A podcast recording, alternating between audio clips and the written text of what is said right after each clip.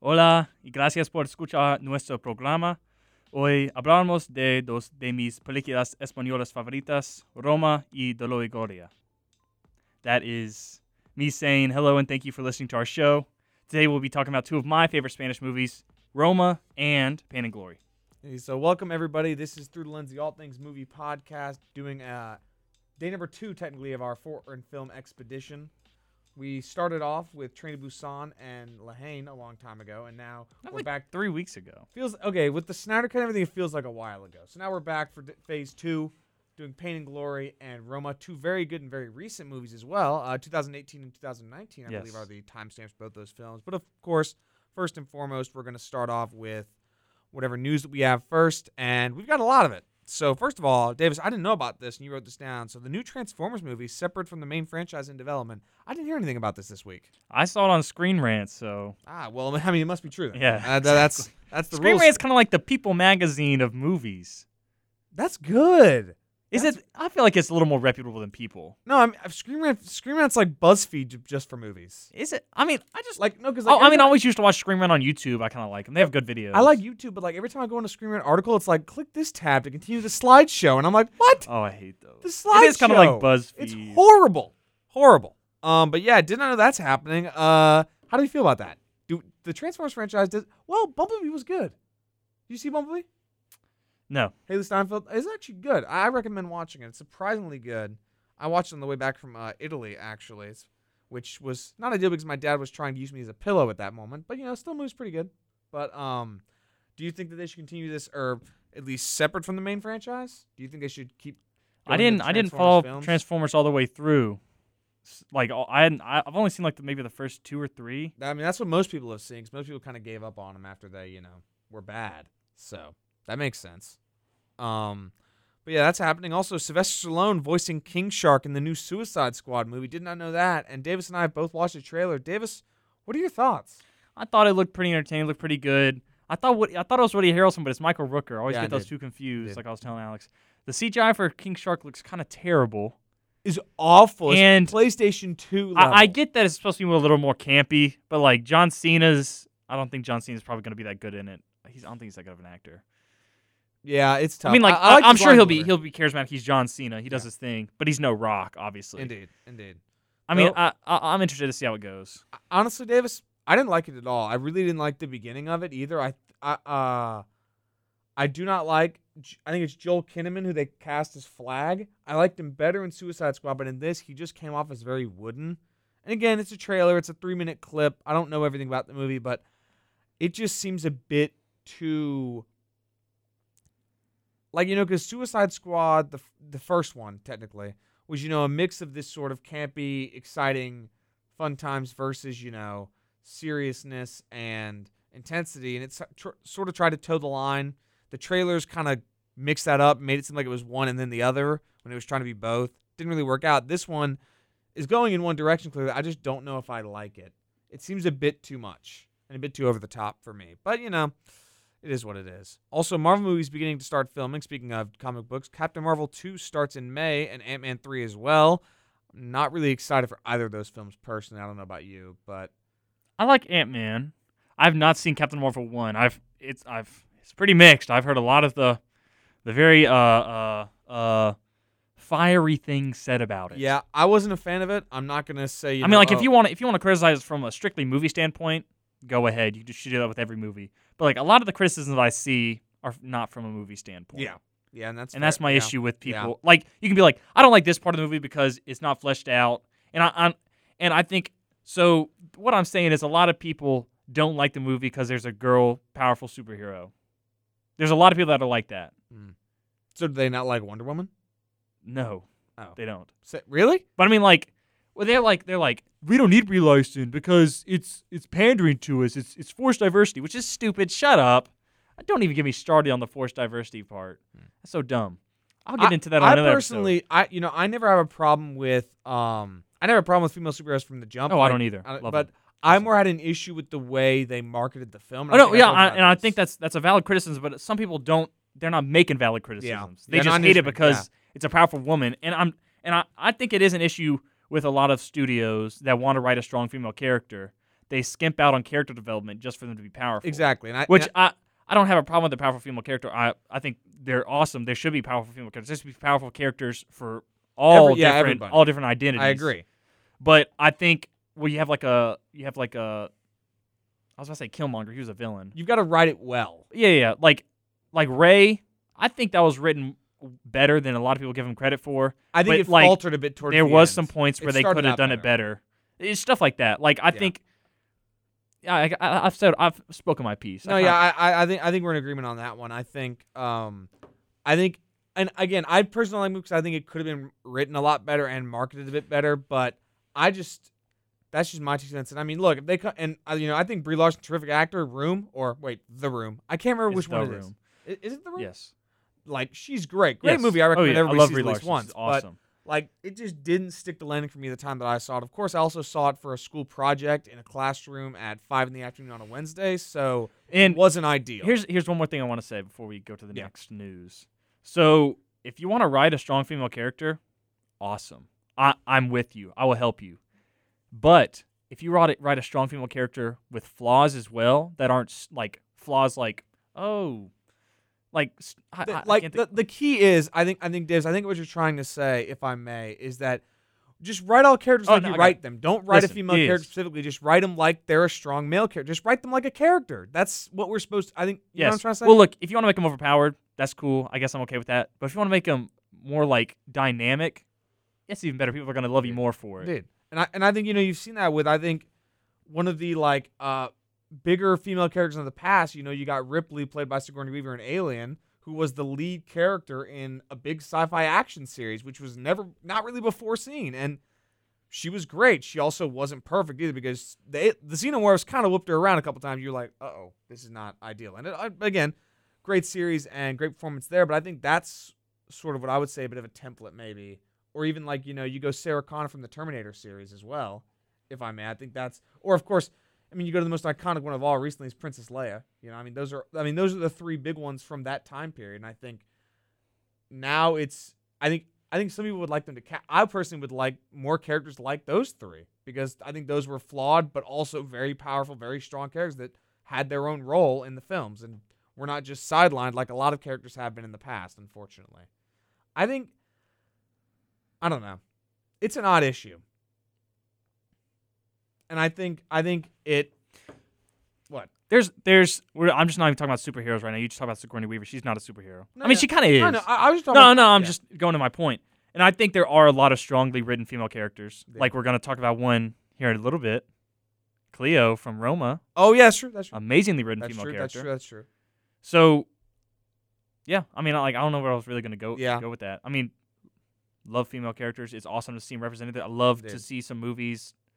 I like so. Here's the thing. I figured out why I like, I like, I like why I like foreign movies. We'll get into this a little bit later. Not only foreign movies, but like, I like movies that teach me about things I wouldn't otherwise know. Hmm. Like I like to watch movies about like Moonlight. Love that movie. Teaches me about a lot of stuff. We can get into that another time for another episode, possibly. Yes, Moonlight's an amazing Dude. movie. Watch that if you have not already. Roma. Alex has not seen Moonlight. Sorry, his mouth. My bad. Roma, uh, Dolor y Gloria, or Pain and Glory. We're gonna um, we're gonna call it that from now on throughout the episode. Uh, the, so many movies I love to love to watch. It just give me an insight into things I wouldn't otherwise understand. That's what I really love movies for. Same with books. I love more into movies because books are expensive. I mean, like I get I can rent them from the library. I just like to I like to be able to hold them for a while. That's fair. That's fair. But like that's why I like movies. That's why I'd love to be able to see more strong. Fi- There's a lot of strong female characters, like I said, but more of them, like more Indeed. mainstream ones. Indeed. Like I don't think we should be we ha- we should have to search for these these indie movies that have these strong, amazing female I think, characters. I think it's a fair point. I think it's like, also getting better. I would. Yeah, say. like Three Billboards a few years ago, Frances McDormand and Nomadland this year. I'm pretty sure I've not seen yeah. that yet. We're going to next we, month. We, we have an Oscar. Yeah, we, we have an Oscar episode coming up. Uh, Eleven Oscar, movies. It's gonna be crazy, but um, maybe thirteen if Alex. Well, now, well, now we're, we're one step at a time nowadays. But yeah, I mean, so I I hope that. Not even just female characters, just characters all around. Yeah, exactly. I think we're we're getting better as a as a as a uh, as a nation, not as a nation, just as a culture, I guess. Cult- culture feels more active. Yeah, I don't culture know why I was feels more active. Just having just better representation of I strong agree. characters. I agree. I think we're getting there, and I hope we get like Indeed. almost. We're almost there. Indeed. And now on to some more news. We still got quite a bit, to be honest. Uh, so Brad Pitt has done ninety-five percent of his own stunts on the upcoming Bullet Train movie. I did not know that this was a... I didn't either. It's the guy that directed John Wick three Ooh. And Deadpool two. Well, that's exciting. Something like that. It said it was a really weird sentence. Let me find the sentence. I'm gonna you, while you go to the next thing, I'm gonna bring up the sentence. So then also, uh, Ghost of Tsushima movie in the works with direct with director of John Wick, who it will be leaving that project to direct this one instead, actually. So that's pretty crazy. And that's one of the more popular games in the past year or so, with its uh, just also PlayStation exclusive, unfortunately, so I haven't been able to play it. But it's just a really uh, cool game based on what I've seen. I think the movie will be as cool as well. And then Black Adam cast Pierce Brosnan as Doctor Fate. Davis, I want to ask you about that in a second. So did you find your... I did. Okay. Listen to this sentence. I read the sentence like four times before I understood what it was saying. Brad Pitt reportedly did most of his own stunts on John Wick, At- Atomic Blonde, and Deadpool two director David Leitch's upcoming Bullet Train movie. I get what it's saying now that I've read it, but at first I was like, Brad Pitt's not in John Wick, Atomic Blonde. He's in Deadpool two, and he's in there for one scene. So I was like, I'm so confused, but it's what it's trying to say... is that it's describing that guy's movies, but they could have fixed that I agree. sentence. I agree. As a journalism major, I can say that. that oh, yeah yeah yeah, yeah, yeah, yeah, yeah. Of yeah. course, of course. Yeah. Um, so, Davis, are you familiar with the character of Doctor Fate at all? I'm a little bit familiar with him. So, well, what what, what do you know about Doctor Fate, then? Doctor Fate's... I'm pulling him up because, like, you I know th- him from... He's in the Injustice game. I'm pretty... That's in, correct. He's in Injustice, he does his, too. He does, like... He kind of... He's kind of like the Doctor Strange of the D C, but not really. Because he came first. He did come first. But, uh, so I personally am really excited about this because I've got to know the Doctor Fate character from T V shows I've watched in the past, uh, where he's heavily featured character. And Pierce Brosnan, I think, is a great casting. So what, who Doctor Fate is, is Doctor Fate is possessed... I got it right here if you'd like me to read in this, it. Well, it probably is more accurate, I guess, but I was going to... But he's basically like... Yeah, you got it. Go ahead. So basically, uh, Doctor Fate is the name given to the overall hero, but... what it all is is it's this gold helmet that possesses the power of the Lord of Order, Nabu.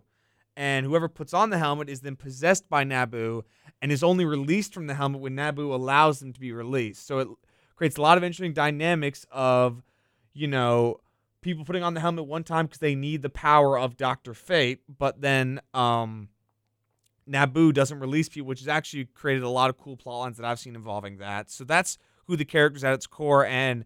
Pierce Brosnan will be playing... Um, if I had to guess, Kent Nelson. Yes, yes, exactly. Pro- probably playing Kent Nelson, the traditional uh, habiter of the f- Helmet of Fate. And it's just a really cool character. He has a lot of he's just really cool powers. And honestly, the whole helmet-to-person dynamic is unique.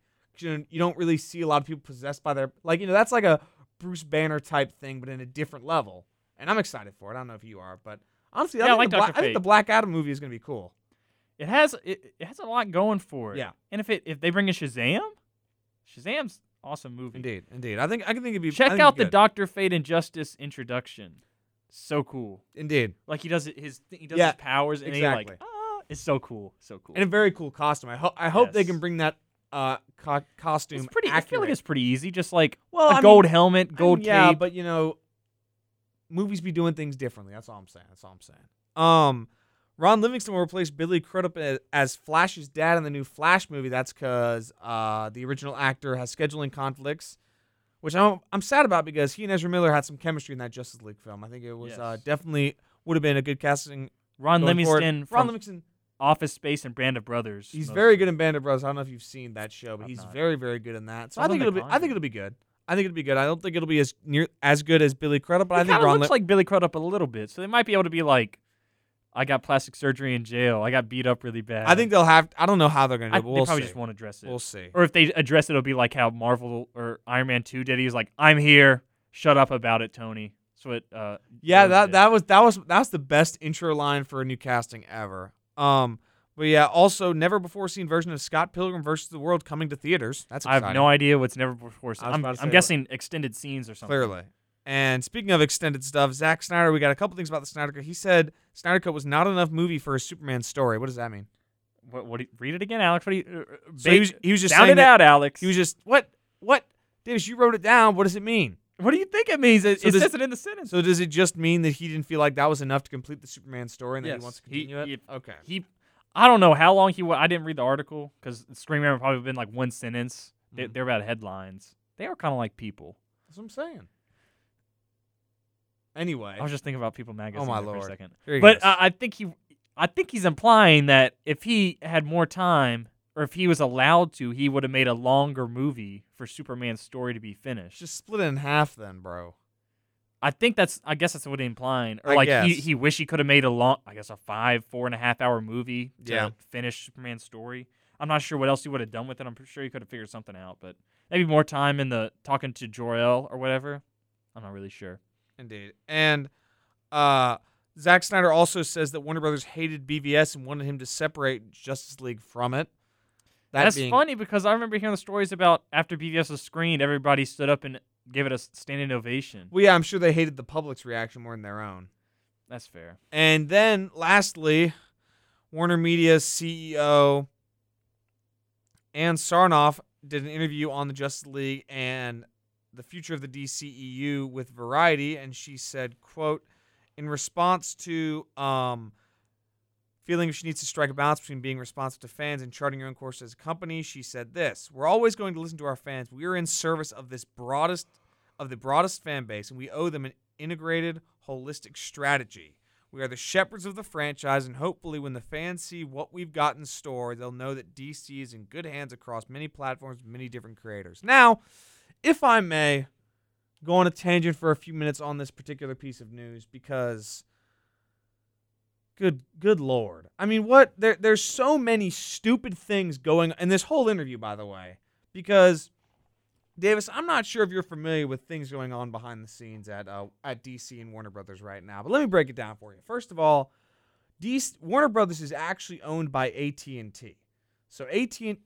Ann Sarnoff does not have the final say on anything D C does. That's A T and T C E O, for one. And she speaks about the broadest fan base possible. But I don't know if you noticed, David, yesterday, the hashtag Restore the Snyderverse got one point five million tweets in twenty-four hours. And H B O Max's official account also tweeted restore, hashtag Restore the Snyderverse as well. So there's that. And not to mention a holistic strategy and shepherds of the franchise. What exactly is the strategy that has been put forth with the D C E U so far? Because I couldn't tell you what's well, going on. Well, their strategy is just to have one-off stories until they can figure it out, it seems. But they haven't figured it out yet. And they That's what I'm don't. saying. That's They're going to have the Batman with Robert Pattinson, and he's probably never going to show up again for another D C movie. Exactly, and they and they don't have a plan. And then Michael Keaton's in the new Flash movie, apparently, but Michael Keaton said he's not even sure if he's going to be in it. He said that. What's he going to be in it? He's going to be his his version of Batman. Yep, yep, yep. Just just That's... keep going. Um, and then also, of course, there's, you know, holistic strategy and, and being the shepherds of the franchise. Meanwhile, she's also backed Walter Hamada, who has basically been attacked by Ray Fisher for his treatment of him by him. That like that's Ray Fisher's like three or like Jeff Johns, Walter Hamada, and others that involved that handled the Justice League and the Snyder Cut and Ray Fisher's character. So I just like, I feel like, you know, you could have made that statement about the broadest fan base after Batman versus Superman, but right now, I mean, I haven't seen a lot of negative thoughts on the Snyder Cut. You know what I'm saying? Like, it's mostly majority positive. People like the movie. Not everybody loves the movie, but most people are like, it was good, it was better than twenty seventeen, and it's a step forward. And it also has people intrigued about the future. The nightmare scene at the end has got me intrigued. Martian Manhunter has got me intrigued. It should have been Jon Stewart. Exactly. Did you see that someone, apparently some fans edited in uh, Ryan Reynolds' Green Lantern into it? Oh, good Lord. I haven't watched it yet. Oh, my. About to pull it up while you talk. But I just, like, this is just, it seems almost tone deaf to what's happening because it's been the most talked about thing for the last week, you know? And people are bringing up the numbers of how um, Snyder Cut's actually doing less streams than Wonder Woman did in, uh, in its opening weekend. And I, I have a question about that. Here's a thought, Davis. Couldn't you physically do less streams of a four-hour movie than a two-hour and thirty-minute movie? Like, if I wanted to watch a movie back-to-back, it would take me more time to watch it twice. Also, not to mention, H B O Max had initial free trials for people that have probably ran out, so there's less subscribers because, for me, in my case, we uh, ha- got it through DirecTV, and after three months with it from DirecTV, you actually have to start paying for it, and then H B O Max just upped their price to twenty-five dollars a month, apparently, so there's that. But I just, I feel like this is just, there's not many people that are saying, yes, go in another direction. I feel like after Justice League, people want to see it go forward. I think everybody wants to see Henry Cavill as Superman. I think Henry Cavill wants to see Henry Cavill as Superman. I agree, and I think he should because he's great. He really is. I hope. Look, I, I've been a Ben Affleck hater in the past. I don't hate Ben Affleck. I just think Casey's the much better actor. I mean, yeah, we, you said every time. Week. Every time I mention the Affleck brothers, I have to say I, it. I mean, you, you clearly have to. You know? But here's the thing: Ben Affleck ha- needs to come back as Batman. If they can't, if they cannot get him back, I don't see where they where they yeah. go at all. And I think, them, it, look, I think.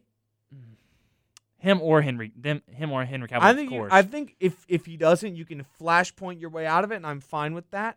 They could do that with Superman as well, I guess. No, but they shouldn't. Well, Affleck, they shouldn't with either of them. Yeah, but they could bring in they could bring in the dad from Supernatural to be Thomas Wayne as Superman.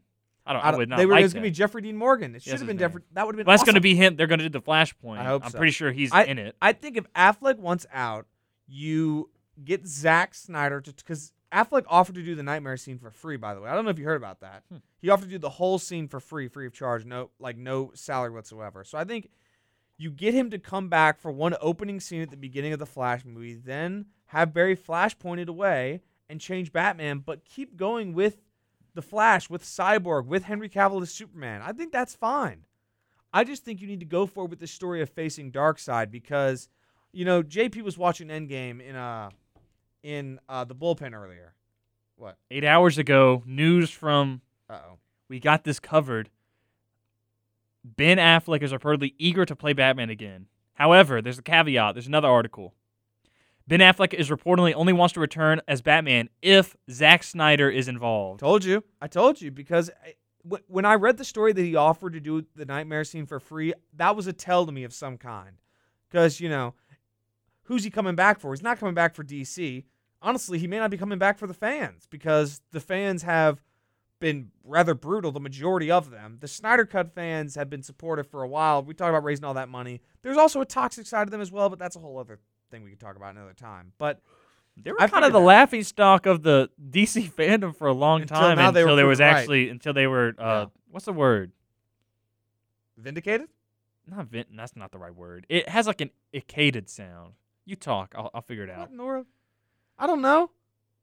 You keep talking over there. I'm trying, there. but like I think you know that makes sense, and I think again, if he wants out, flashpoint him out. But I like this cast of characters so far, and I want. As I was saying, after J P was watching Endgame, you know what I thought when I saw that happen? When I saw the big three walk up. Substantiate.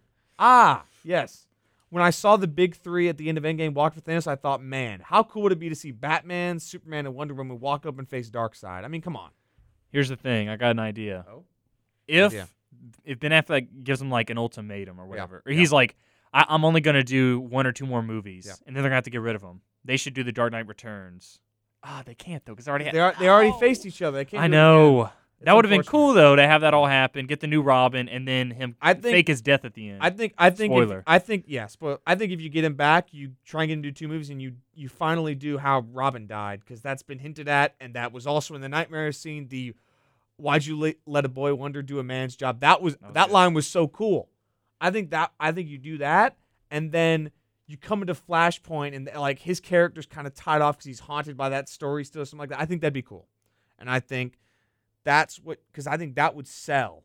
Batman is a character that is always sold in the box office. You can't oversaturate the Batman market. You legitimately can't. Well, they could also they could also have Darkseid kill him with the Omega Beams. Like also true, but then again, I also want to see him dodge the Omega Beams because that's like a thing. Like in the comics and also in the T V show, he's the only guy. But anyway, that's a lot of D C lore. Um, Davis, are you finally ready to get into what all the people are probably here for? See. Oh, wow. That, guys, that means yes. I, my wow. my two wow. my two semesters of Spanish at Auburn University. It's crazy how Alex taken... more semesters of Spanish than I have in my entire life, or like more hours of Spanish class, like a formal Spanish class. And, and I, I know still know nothing more than him. Yes, I, yes, indeed. All right, Davis. How about we start off with Roma because Roma came first, twenty eighteen, and then go to sure. Pain and Glory. So, Davis, you you take us away on this okay. one, if okay. you don't mind. Roma is the twenty eighteen movie directed by Alfonso Cuarón, famously uh, for uh, most people know him from Harry Potter and the Prisoner of Azkaban. Yes, as one. Also directed Gravity and one of my personal favorites, Children of Men. Ah, that one is yes, those three. There was, like, one... I'm going to go ahead and jump because it, it's on my mind. I was watching Roma last night. Was last night? Yeah, it was last night. And there was the scene where they're having the, the student riots, which actually happened. It was called, like, the Tlatelolco Tlatelolco Massacre. Uh, let me look it up real quick. Uh, so like the training kids to be like to train them to do kung fu just to weaponize them against the protest was like an actual thing. I I'm not probably I wouldn't be surprised about that, but I'm talking about uh particularly the riot itself. Yes, the riots they actually happened around the same time. Uh, the Tlatelolco wait Tlatelolco Massacre. It's when they just started opening fire on students protesting, basically. I'm pretty sure that's what it was depicting in that. Yeah. But you saw once the fire, once the, the shots started being fired and when they were trying to get Cleo away, you saw the mother holding her son, or, or I guess a girlfriend holding her son. That's literally, that is in Children of Men, if you remember. You're right. Oh, my gosh. They, and it's the same tracking scene as they're walking through the street. And there's, and if you think about it, I'm not sure how intentional this was, but that, the way they get out in that in Children of Men is they have a child and they get out of it, and Cleo is pregnant and she goes through it. Alfonso. I feel like that wow. that can't have not been that had. I mean, that's got that's or it's you know it's a shot that Alfonso did one time and he really loved well, it. And he's like, I, I, I want to bring the, it back. The the one part that you could say all the else else was coincidental, but the one part that was like, okay, that is literally Children of Men was when they were it was yeah. holding the like the dead guy. I, I assume it was either her boyfriend or her brother, her son, whatever it was. That was literally from Children of Men. It's supposed to be like the Madonna. Yeah, yeah. They, no, that's not. It's not called the Madonna, is it? I thought no, it it's was. called the. It's called the. Um. Uh. Hold up. I thought it was the Madonna. No, it's called. Uh. Oh, the Pieta. Yeah, the Pieta. Yeah, really cool statue, by the way. It's a great um, statue, indeed. But Michelangelo didn't miss. I'm about to say he don't miss, bro. He didn't. He doesn't do it. Ain't it the Sistine Chapel? I mean, you know. He, didn't he? Did he make David? Yeah. Gosh, that guy didn't miss. I must say, dude did not miss. I'm telling you. Anyway. He's a lonely guy, though. That's true. That's what I've heard, yes. Very sad. Indeed, indeed. Anyway, um, so Dave, let's talk about Roma. Come on now. So Roma, it is set in Mexico City in the seventies, and it follows a do- domestic worker working for... A, named Cleo.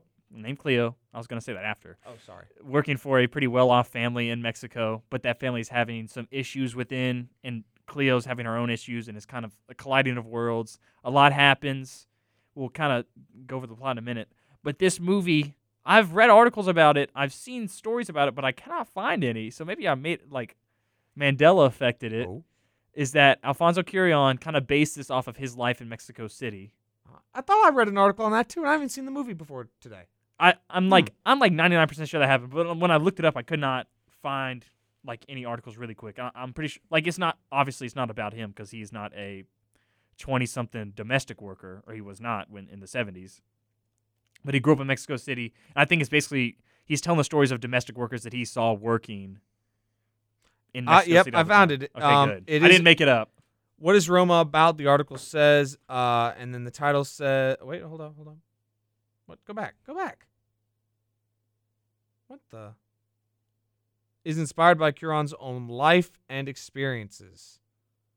And this is a very real movie. Yeah, it's they, a very like indeed. It's, it's a pretty slow movie, and I get a lot I'll of people. It's, it's not very cinematic in a word. Like it's not, you know, it's not a big like it's not a movie movie. It's not like you know, there's not like a lot of big events that happen, which is something I think you'll find in common with a lot of. There's probably films. three. Mm, I'll Honestly, say four big events in the yeah. movie. I would say the movie doesn't pick up until about maybe an hour in, to be honest. And that's that's that's a big turnoff for a lot of people, along with it being a foreign language movie. It's actually in Mixtec. It is not in well, it it's a dialect of like, but uh, it's south, not southwestern yeah. or South Mexico. It's not your traditional Spanish. It's not yeah, Spanish like, you learn in the classroom. I, I'm sure Alex too, and I'm sure people that speak a lot more Spanish than either of us can pick up quite a, a little bit. But there, it's enough that like. It's hard to understand. And the thing is, there's like, I was reading about it, Mixtec is not actually just one language, it's just a ton of different dialects in one area. And there's like maybe like fifteen, sixteen dialects. And like if you're like, Roma is named with basically the county that yeah. they're in. I don't think it's called a county. What's it called? What Province? A, province. I think it's a province. Province. So like provinces beside each other can pretty much understand each other's Mixtec. But like if provinces on like, like four or five apart, they have... Like, they can't communicate. Yeah. I was reading about it. It was really interesting. I'm a big language nut. If you haven't figured that out. Pretty big one. I like to learn about. I was doing a la- I was doing my language project during from the bench. Oh, Lord. Don't I was making a me. meme up for it. Yeah, it was. It was. It was truly amazing. It anyway. Was, that was a good meme. Davis, come on. Stay on the It's movie. A monkey getting a haircut. I know. I know. I know. You want to read it? What? You want me to read it? No, don't read it. We're talking okay. about the movies, Davis. Come on. Okay, okay, okay.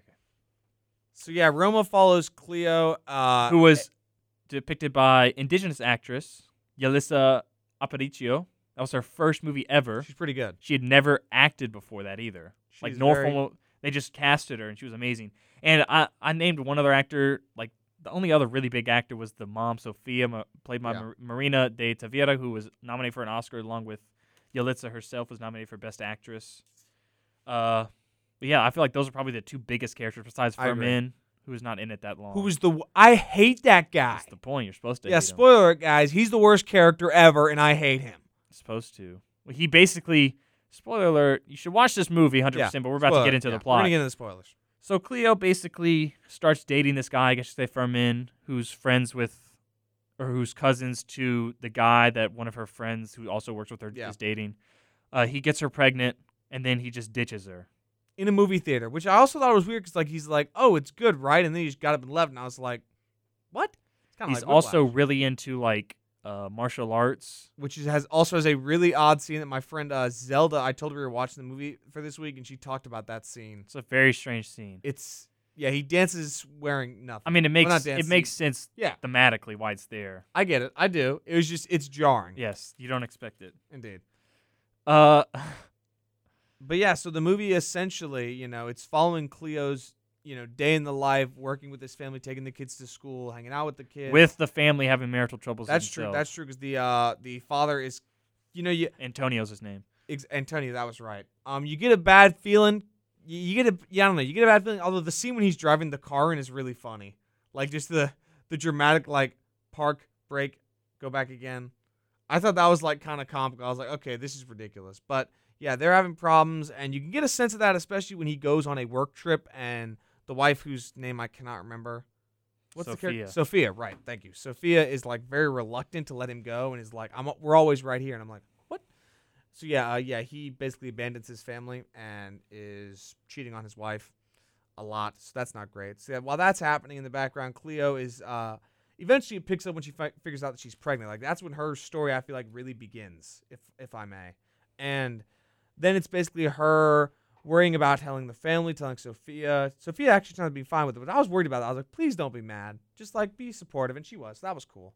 Um, and then it's, you know, Cleo continuing to do her work as she gets ready for that, going to see Fermin at this, uh, like, training, like, park where, like, him and a bunch of other kids, or not kids, like, men are doing kung fu with this instructor. And, like, there's, they're wearing, like, military-type uh, garb, some of them are, so it's kind of odd. And then she goes to see him, and he loses it. Now it's, I'm not going to repeat what he said because he said a lot of bad things, but yeah, he basically calls her a servant, and that like the child cannot be his, and that she or he would like attack her if she claimed it again, which was awful. And then, you know, then she and the grandmother are shopping, go go for a crib, go, yeah, shopping for a crib, and that's when the riots happen, which is a crate like the screaming and the people running was a crazy. Looked like World War Z. I was like, what is happening? You know, every time, every time, every okay. time you see someone running, no, every time, oh my god, no, it's, it's World War it's Z. My mom says that every single time, and it's just like ingrained in me. Um, she loves that movie. But then some of the uh, people that were attacking the uh, protesters actually like go into the building, chase someone in there, and they shoot the person. It's like crazy because it's escalated so fast. And then Fermin's actually there and is pointing a gun at Cleo, and you're like, oh my god, at Cleo's stomach. Yeah. Oh yeah, that's true. That's true. It was at her stomach. I forgot about that. And then, like that, her water breaks, and um, they have to get to the hospital, but it's it's locked. And then that's the what follows is probably the most heart one of the most heartbreaking scenes I've ever seen. It's Cleo's baby is stillbirthed, or it yeah, he still, has a stillborn. Stillborn is the word. Stillborn. Yeah. It's really hard to Indeed. watch. That scene makes me cry every time. I'll admit it. I'm not. It, it's fair. Every time, like it, that is one of the scenes that actually makes me like. Actual tears run. It's it's it's intense. It really is. Like I was like, what is like it, it just you know the, I think part of the reason that it may do that is because you know, the movie's following her day in the life, so it's it's rather mellow the whole way. You know, it's like it's not there's not a lot of big Look, time dramatic cinematic scene. Then that ramps it up to an eleven, in a good way, and I think that's part of it. Look, you, you, you I, get, I wouldn't say you identify with. I can't identify with her yeah. as much as other people could, of course. Yeah, but like you. You sympathize with her a lot. You really like Cleo. She seems really nice. The family really loves her. She takes care of these kids like they're her children. Indeed, indeed. You do get a lot of cool, a lot of very like intimate scenes with each of the children, which is really great for building up that relationship. I would agree. And it's just the shot that she, it does not, the shot, the shot does not move for like, I feel like five, it felt like eternity, but like five minutes. Oh my gosh, it was. You can see the ba- they, you can see the baby out of focus in the background. They're trying to resuscitate it. It's hard to watch. And then Cleo, it and like the doctor's asking her questions and she can't answer because she's like freaking out. It's really, really hard to watch. Indeed, indeed. You know, honestly, like, I think, you know, it just, yeah, I mean, there's there's not really much else said than that, and that's just, it's, that's like the climax of the story, because then the afterwards is Cleo trying to handle it, which she hasn't, because one of the uh, kids remarks that she's gone mute.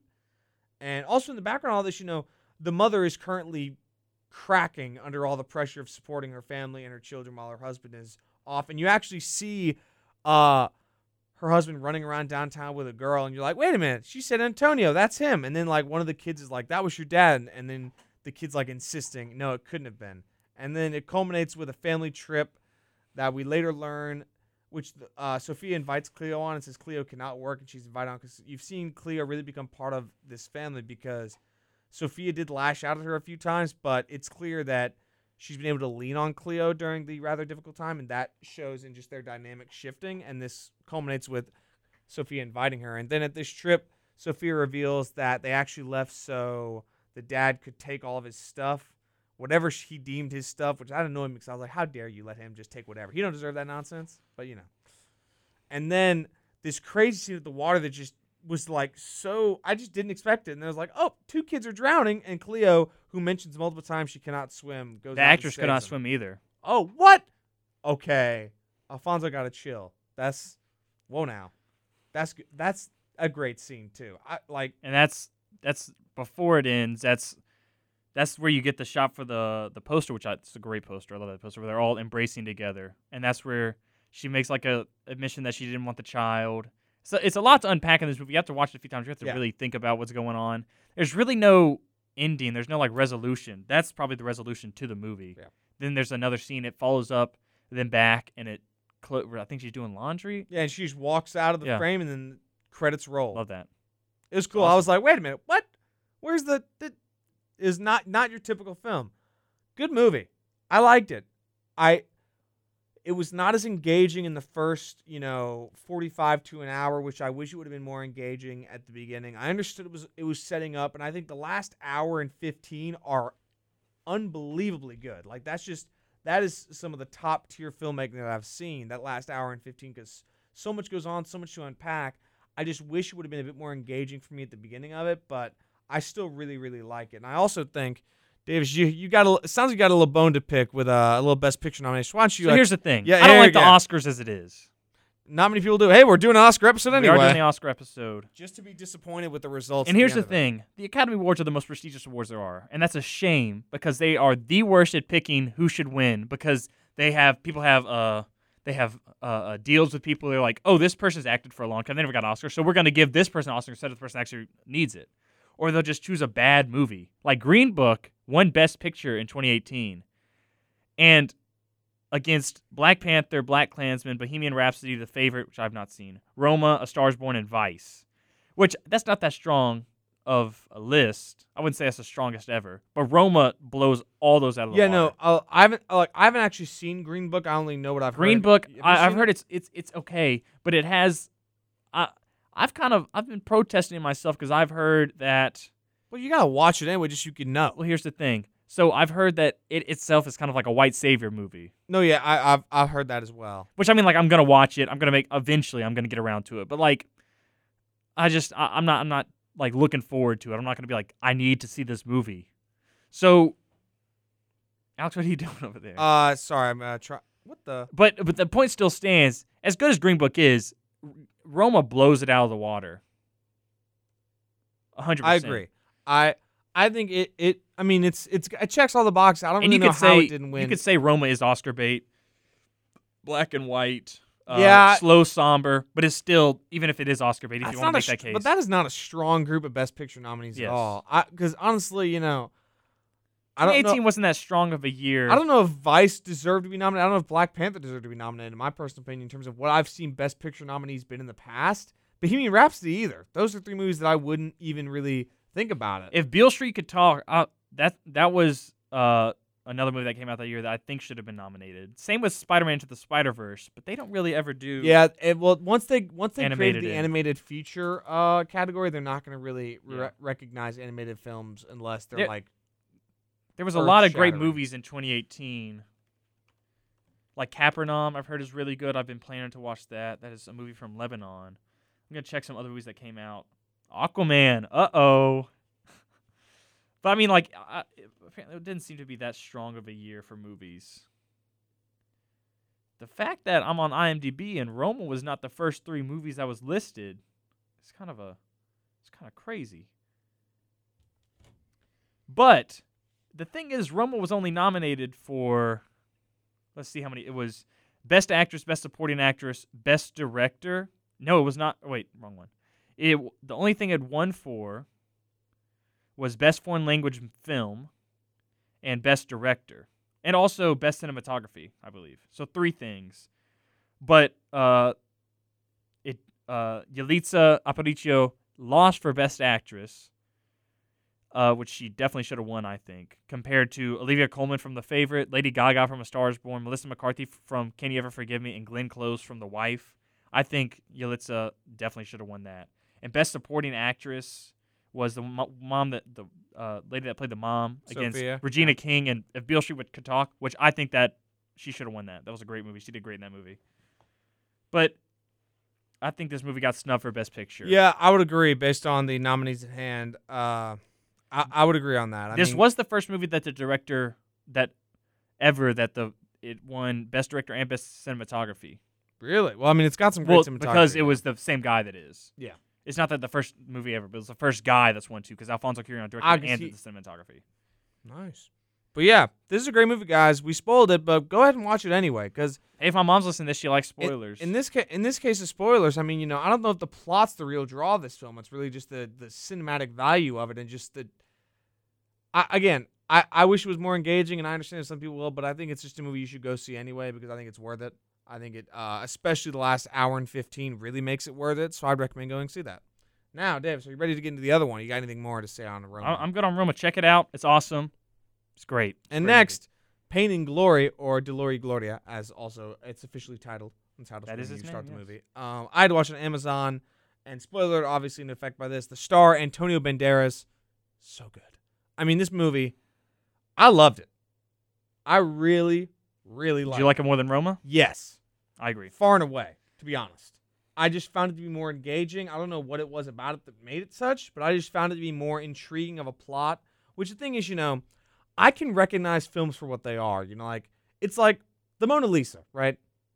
You know the Mona Lisa, Davis? No, I don't, Alex. But, like, you know, it's in the Louvre. It's, like, considered, you know, top-tier painting all the time, all this nonsense. Like, I reckon, I don't, I personally am not going to look at it for hours and be like, wow, what a painting, but I'll recognize it. I'll look at it and be like, wow, that's cool. That's good. Nice. And I'll do that. I, for some reason, I can do that. Like Roma, good movie, gr- great movie, honestly.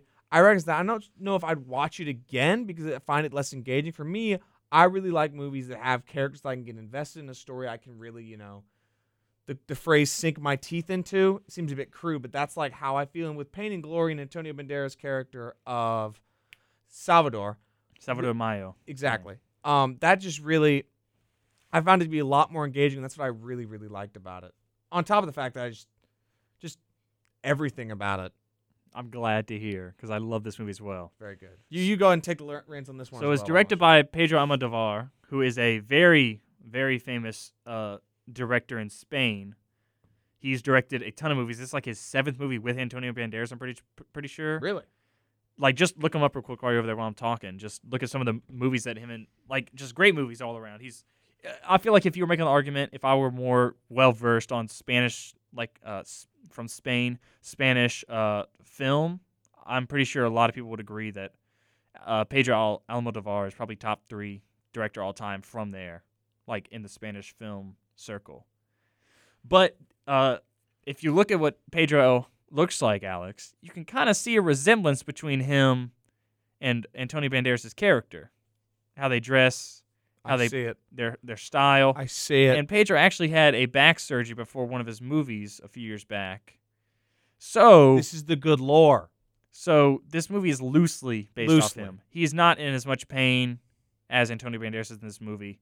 He is, uh, in fact, gay, and that's that's uh, and Antonio Banderas' character is.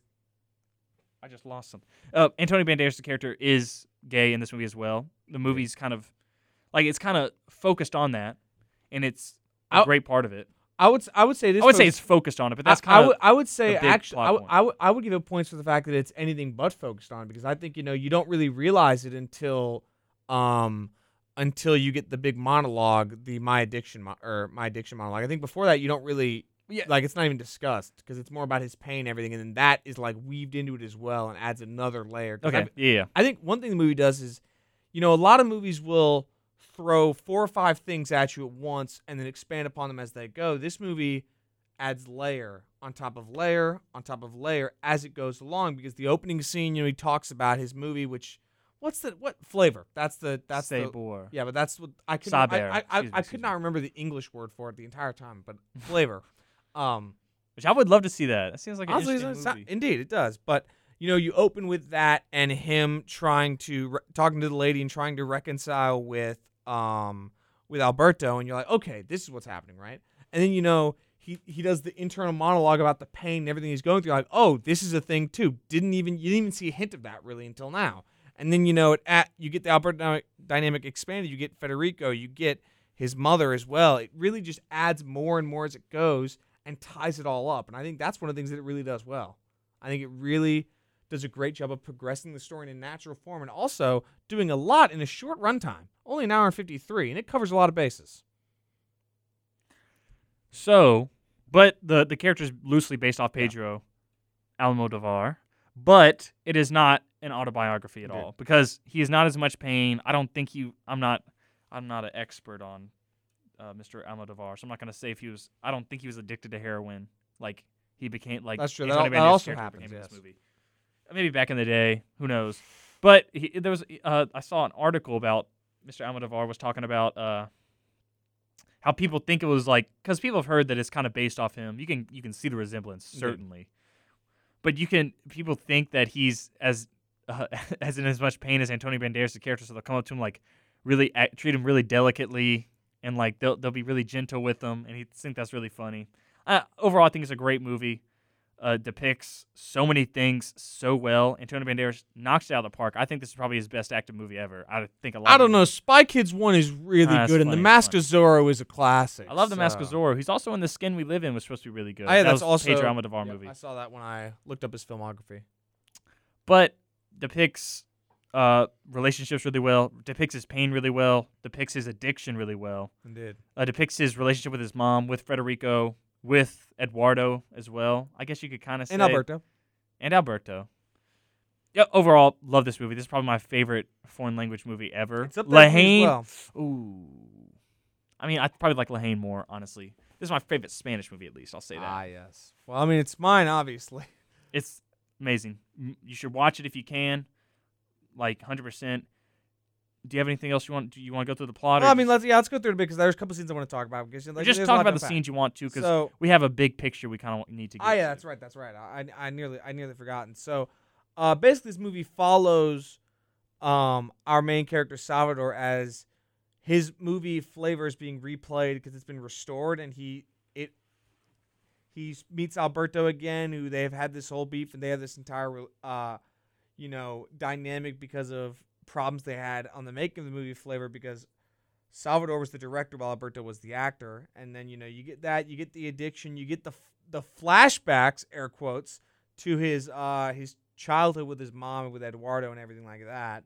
And, you know, I just I think it really just it just the plot is so perfectly crafted together, because it jumps around without feeling like it jumps around too much. You know, it does the flashbacks, does the present day, and covers it all very well. I think the scene where Alberto is reading off the uh, My Addiction, uh, or performing it, I guess oh, is the accurate. Love that scene. So good. So good. The actors are props that he should have been nominated for Best Supporting Actor just for that scene alone, to be honest. He was he was nominated for like other like Golden Globes, I think, but he was not for the Oscars. He should have absolutely gotten Best Supporting Actor nomination at least for that scene alone. That Best scene Supporting great. Actor, I'll, you want to hear him that yeah. year?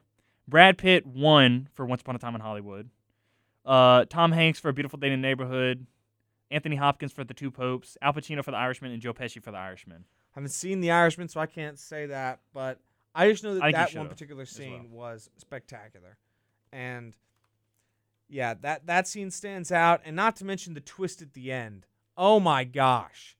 So the whole time, you know, he there's little flashbacks to his childhood with an old narration. Then the final shot, it's revealed that it's what he's filming. That he's gotten back in the film world to film his child, like a childhood movie or whatever.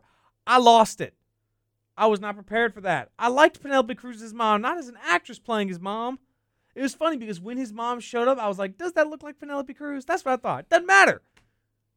Oh, my gosh. Great twist.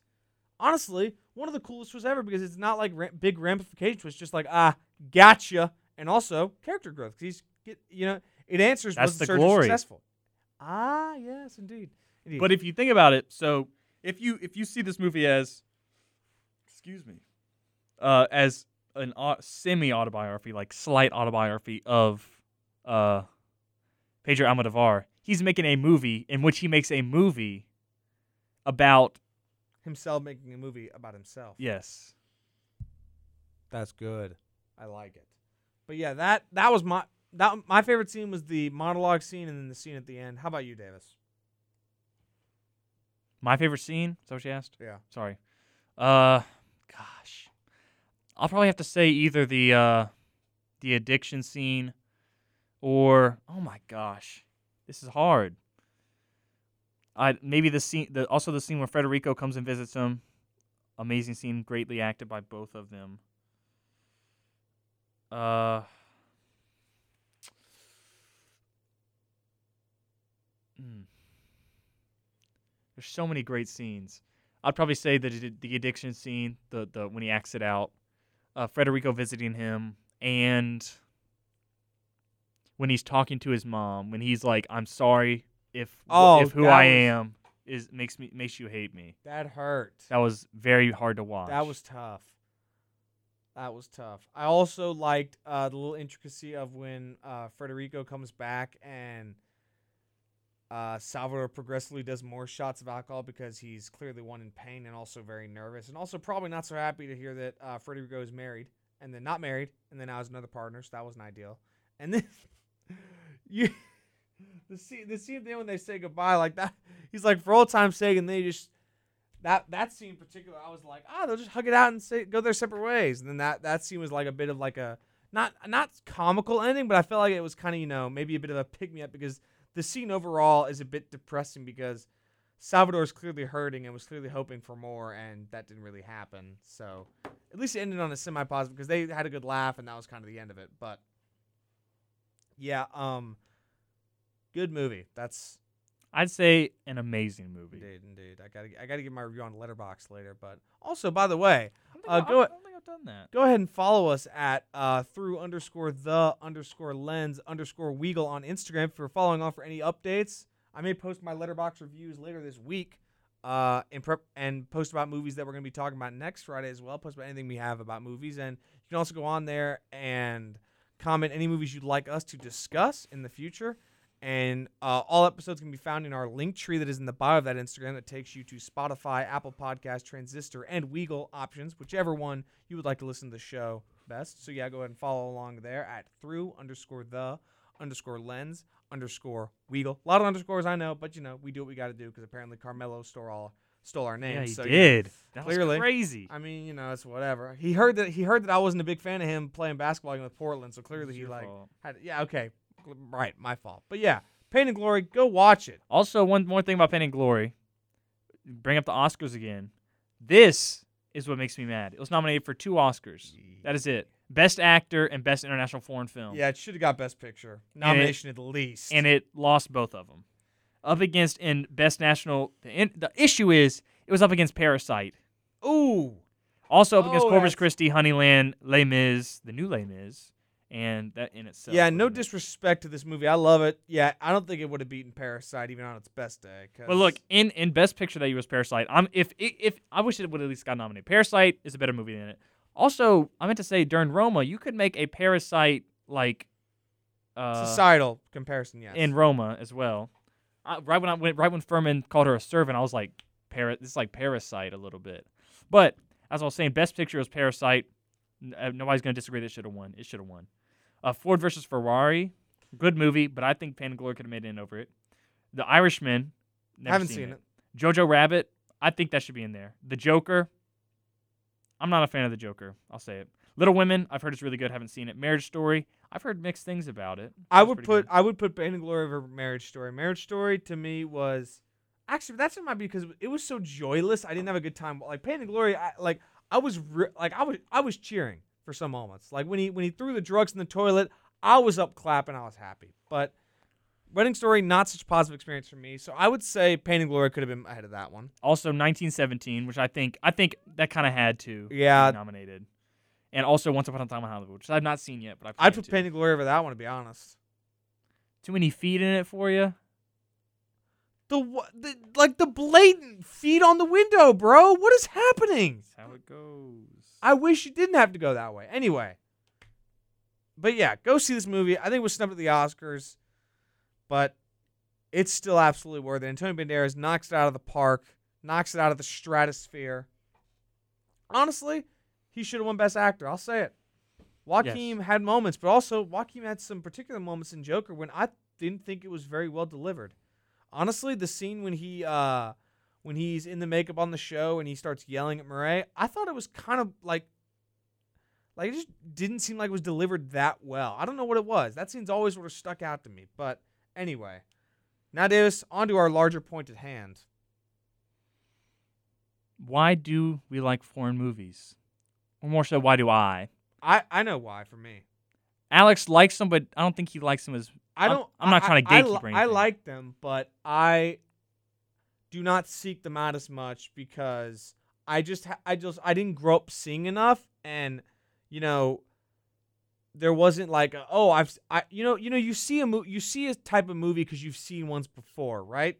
Mm-hmm. Like if the first five comic book movies you saw were Catwoman, Elektra, and Daredevil, and pick two other bad ones, pick Thor: The Dark World and I don't know a fifth one, but it's Suicide Squad twenty sixteen edition. You would want to see more, and it'd be difficult to convince somebody like my friend to see more comic book movies if those were the first five, right? Mm-hmm. So I think the idea was that I just hadn't seen that many, so that wasn't like, you know, and why am I going to go click this one if I haven't seen it when I know that I'd probably like something else better? But I've seen some good ones now. I personally have found that I like them because it's interesting because they are foreign language films, but they are made for all audiences, and they are made for an English audience because English is spoken most in the, most people around the world can yes. speak English because foreign countries teach it as well, better than we teach our foreign languages here in America. But that's all a separate debate for another day. Don't get me started on that. I'm not, I'm not even gonna try, but it's made for that audience as well. And I think with foreign language films, it brings a lot out in the actors because I think. One thing about language and about dialects is you can tell certain things about the way a person is speaking. If they're speaking your own language, you can tell what they mean, how they're feeling based on their pronunciation, right? Based on the way they are inflexing their words. And with foreign language movies, you don't, it's more difficult to tell sometimes. Like when I was watching Parasite, sometimes I couldn't tell about the scheming because I was like, it, they just, I didn't know the tone so well because it wasn't as conveyed to me because I couldn't figure it out.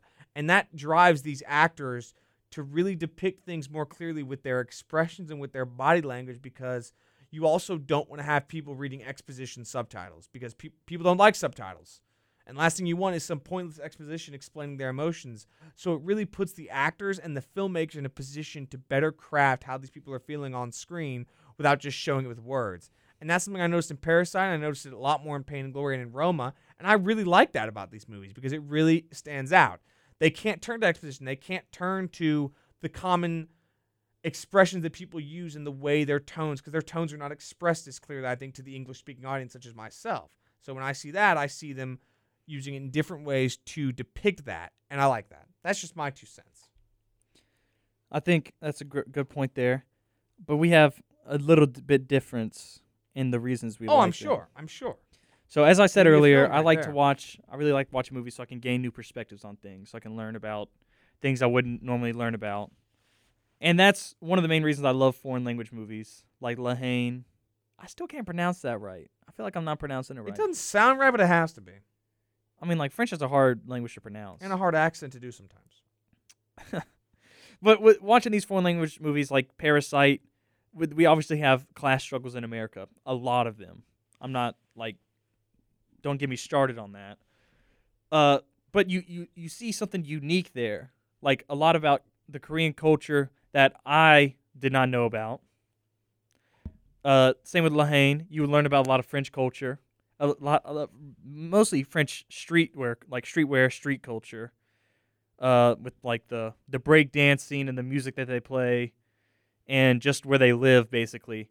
And then Pain and Glory kind of gives you a look into, I'm not gonna say the Spanish high life, but just kind of like Spain in general and what it's like for someone there a little bit, I guess you could say. And I, and I think it's fair to say, Pain and Glory may not offer as much as La Haine or Parasite, as you mentioned, but it offers some because, again, it's not a place that we're from. You know, it's yes, it's a place. I've been to, I've been to Mexico once, and my, when I was cool. four.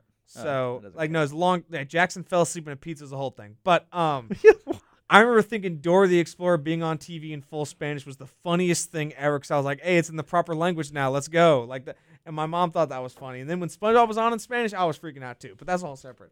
Um, whole separate story for another time, but you know, it's these places that we haven't been, and unlike some bad depictions in uh, American cinemas, for Ugh. example, that uh, all of Russia is blue and all of Mexico has an orange tint for whatever reason, couldn't tell you why, couldn't tell you what inspired that. Yes, that's that is one of my biggest gripes. I have a lot of gripes with American media. But like movie media, I uh, don't get me started. Don't get me started. we won't, we won't. But with movie Gosh, America's movies are usually just so America-centric. They're formulaic, yeah. They are. They go to Mexico, they say it's an orange tint. They go to the Middle East, it's all camels and desert, which is not true. They go to the Russia, it's all blue. It's all blue and depressing. Well, they, same, same with the Middle East. They go to, you go to Mexico, it's like little huts. Uh, they go to Africa, it's huts. It's just, that's not true. Yeah, it's not yeah. depicting it accurately. Exactly. It's exactly. depicting it from the standpoint exactly. of that America's the best. You don't want to leave America because America doesn't have this orange gradient over it, or it's not really hot. Who cares? And, but so I watch these foreign language... Sorry, Alex. You watch these foreign language sorry. movies so you can actually see what it's like. You can learn something besides what we're just shown that's obviously wrong.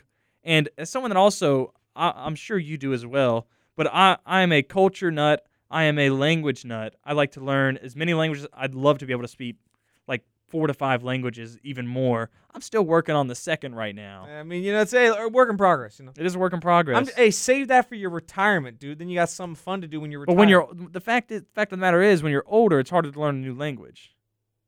And what if I'm old and retired, cooped up in my house? Where am I going to speak these languages? Uh, after you learn them, you're going to do that. Hey, I'm eighty, going on a trip around the world, bro. Or I can go on a trip around the world when I'm young and okay, know you some know of these what, languages. Davis, I was just trying to. Okay, you know what? Never mind. I'm wrong. I get it. Here's the thing, here's the thing. Like I said, you just to learn about these different places, learn about these different people, these different experiences, these, these different cultures, because America gets kind of boring sometimes. We are, uh, we're not even a melting pot. I mean, people like to say we're a melting pot. We are a multicultural country, of course. People like to try to stifle that, but I think we should accept these cultures. We should let them flourish. And that's why I think, I think that there should not be, uh, I guess this is hard to, It's hard to make a case for, but there should, there should or shouldn't be a foreign language category, foreign language movie category no. in the Oscars. I well, get why they have it because they need to give recognition to these foreign language movies. I don't think that's why they have it. Well, I think because sometimes some of these movies, nine, it's a very America-centric, once again, a very America-centric Oscar. I'm sure there's award, there's award ceremonies in Spain, France, all that. They're also centric to that country that show their their media and stuff. But America. As is that like is at a certain crossroads that some of these other countries they're like they we have so many cultures colliding that all these foreign language movies have a place here. Indeed. But we don't showcase them like we should. So I think um so Parasite, can you refresh my memory? Was that a straight to streaming service film or was it in theaters? It was in theaters. Okay. For, I think select theaters. I, cuz what I was what my point I was trying to make was Roma, I thought Roma was a straight to streaming service uh, film. I thought it. Thought it had. Was, a, I it think it had a select on because my point was Netflix bought it pretty quick. I'm pretty the, sure the best picture category is separated because in reality, Parasite and Roma are, as we discussed, two of the better ones. Parasite won. Roma probably could have won. You know, I think Parasite should have won that, but I would not be mad if Roma did. Exactly. Like, like no, no. Those are two separate years. Remember. That's what I was talking about. Roma was the year before, and then Parasite was the year after. Parasite. Oh, no, you're right. You're right. And I was talking about hey, they were in the best yeah, picture yeah, yeah. category. So the point is, is that the Oscars are in the business of making money. You know, we like you and Golden Globes, same thing where they had the Hollywood Foreign Press was like nominated some T V show that they, when they visited the set, they like got this like five star hotel and this big dinner and stuff like that. It was a whole thing. You're like, wait a minute, isn't that bribery? It's like, eh, yes, gray area. But so the idea is the Oscars are for making money. So who is going to tune into the Oscars when your Best Picture nominees are movies that people haven't seen? That's, in my opinion, that's why it's happening, because I hadn't seen Parasite until recently. That's on me. But even then, the year that it was nominated, I probably wouldn't have seen it yet because it wasn't on a streaming service to that point. It was in select theaters. But the idea is that's why. It's the same thing for, well, less so for animated features. That was to give animated features their recognition because that genre deserved it because it was breaking barriers of technology in a sense in the nineteen nineties with stuff that had never before been seen, and that ne- it deserved recognition because they gave special recognition before, but they needed its own category. And these films, foreign language films, are in their own sense, they need the recognition, but also you're not going to sell ratings when your Best Picture nominees are movies people haven't heard of. Yeah, I know for I me that. I got a bit more annoyed because I used to watch the Oscars every Sunday or not every year when it played on Sunday with my family. And I would get more annoyed when it was movies that I'd never heard of that had made three hundred fifty thousand at the box office. They were in two theaters, right? So I think that's why. Now, that you could argue that's wrong, but I just think that's the real reason, above all else. No, yeah, the Oscars is all about money. There's there's a controversy like a few last year or two years ago where like most of the voters, all old white guys, by the way, if you didn't know. With a few, I think they're start, try, starting to kind of mix it up a little bit to get more diverse voices out there into the into the mix of voting. But they, they'd vote on movies they hadn't even seen. They'd be like, oh, this person's in this movie. I'm going to vote for it. Uh-oh. That's like that. That's what happened. And there's obviously, we've all heard, most of us have heard about uh, legacy wins where they give like like Leonardo DiCaprio for Revenant. I don't think he should have won the Oscar for Revenant. Compared to, they gave it to him then because they they uh uh. I think he, st- he was still was great in Revenant. What year was that? twenty sixteen twenty fifteen Let's let's let's let's see and make and see if we can make this argument right now. I have you seen Revenant? No, but I've. Oh my! Listen, let me let me make my case. I know your please. point, but your point. My they gave him that, like they've given other legacy awards, because they they uh what's the right word? Feel bad. Yeah, they feel bad because he should have won for another movie way before that, but they just never gave it to him. So they're like, we'll finally give it to him, so he'll shut up. I think I think it was actually twenty sixteen because Revenant was released in twenty fifteen Let's see. Same year as Mad it was, Max? It was. Best actors, Leonardo DiCaprio. I mean, that year, okay, that year he should have won it. Out of all those people. But the fact of the matter is there are still legacy awards they give out, even if they do not. Oh, I agree, it. and I and I think I think to a certain extent oh, we've seen that done. But I think I think you could argue that because he should have won for Revenant, but that should not have been his first one. Yes, because he's a I mean he's an incredible actor, and he's done it in a million movies at this point. I think Aviator's one he's really good in. I think he's also really good in uh, Wolf of Wall Street as well. The Departed. I mean, again, we can go on and on. Don't need to, but. Yes, I think that's. I think it's a good point. I think the legacy award thing. I think. I think Brad Pitt's best performance is not Once Upon a Time in Hollywood. It is definitely not. Not even close, honestly. I mean, I think he should have won for Seven. Oh, honestly, definitely should have. Honestly, was he even nominated? I don't think he was. Let's check. I'll double check on this one. But so I don't. I don't think we. I don't really have anything else to really add, except that I love. Other cultures, I love other languages. That's why I love foreign movies. And we really like foreign movies. And hey, if if any of you guys listening right now have got a foreign movie that we haven't talked about or we haven't mentioned yet, and you think we should watch it or review it on this show, go right ahead and tell us. Because I mean, we we certainly welcome that. And if you got a foreign movie that has gone under the radar that me and Davis, because again, I wouldn't have heard of La Haine because it was nineteen ninety-five It's an older movie that's not as popular today, so that's fair. So if you guys have a movie that uh, we haven't talked about, yeah. Uh, oh wait. Seven got nominated for one Oscar, so that's a whole separate thing. But um, Oscars are bad about giving Like, they gave the Oscar Best Picture to As Good as It Gets instead of Good Will Hunting, which I know you don't like Good Will Hunting, but it is a far superior movie I, than As Good as It Gets. I, Good Will Hunting, I just, it was difficult to get attached to a main character that I didn't like. That's just my personal two cents. And I, I love get it. it. That's an amazing movie. I, Shawshank didn't win any awards, I'm pretty sure. Or maybe they won, like, Best Cinematography. No, Shawshank did go to the awards, I think. I'm pretty sure they didn't. I thought they did. But, like, there's been... Oh, they were nominated for seven. They didn't win a single one, actually. Yeah. Spike Lee's never won a Best Director before, which I'm not a fan of legacy awards, but they need to give him... He, he's got... A, yeah, he's got... They didn't even nominate him. This, the Five Bloods got one nomination. It was for... They completely snubbed Delroy, Delroy Lindo for supporting actor this year. He was amazing in that. I know you... I don't think you've seen I it. I must say I have not, so I cannot say. The thing is, I, I'm always hesitant to argue about certain people not getting Oscars for this and that because I don't know who they were up against. Like, for example, some years if I said, oh, this guy didn't get an Oscar, but he was the three years he was nominated were the three years that Daniel Day-Lewis won an Oscar. I don't How about this? Brokeback Mountain lost to Crash. I haven't seen Crash, but I that's that's tough.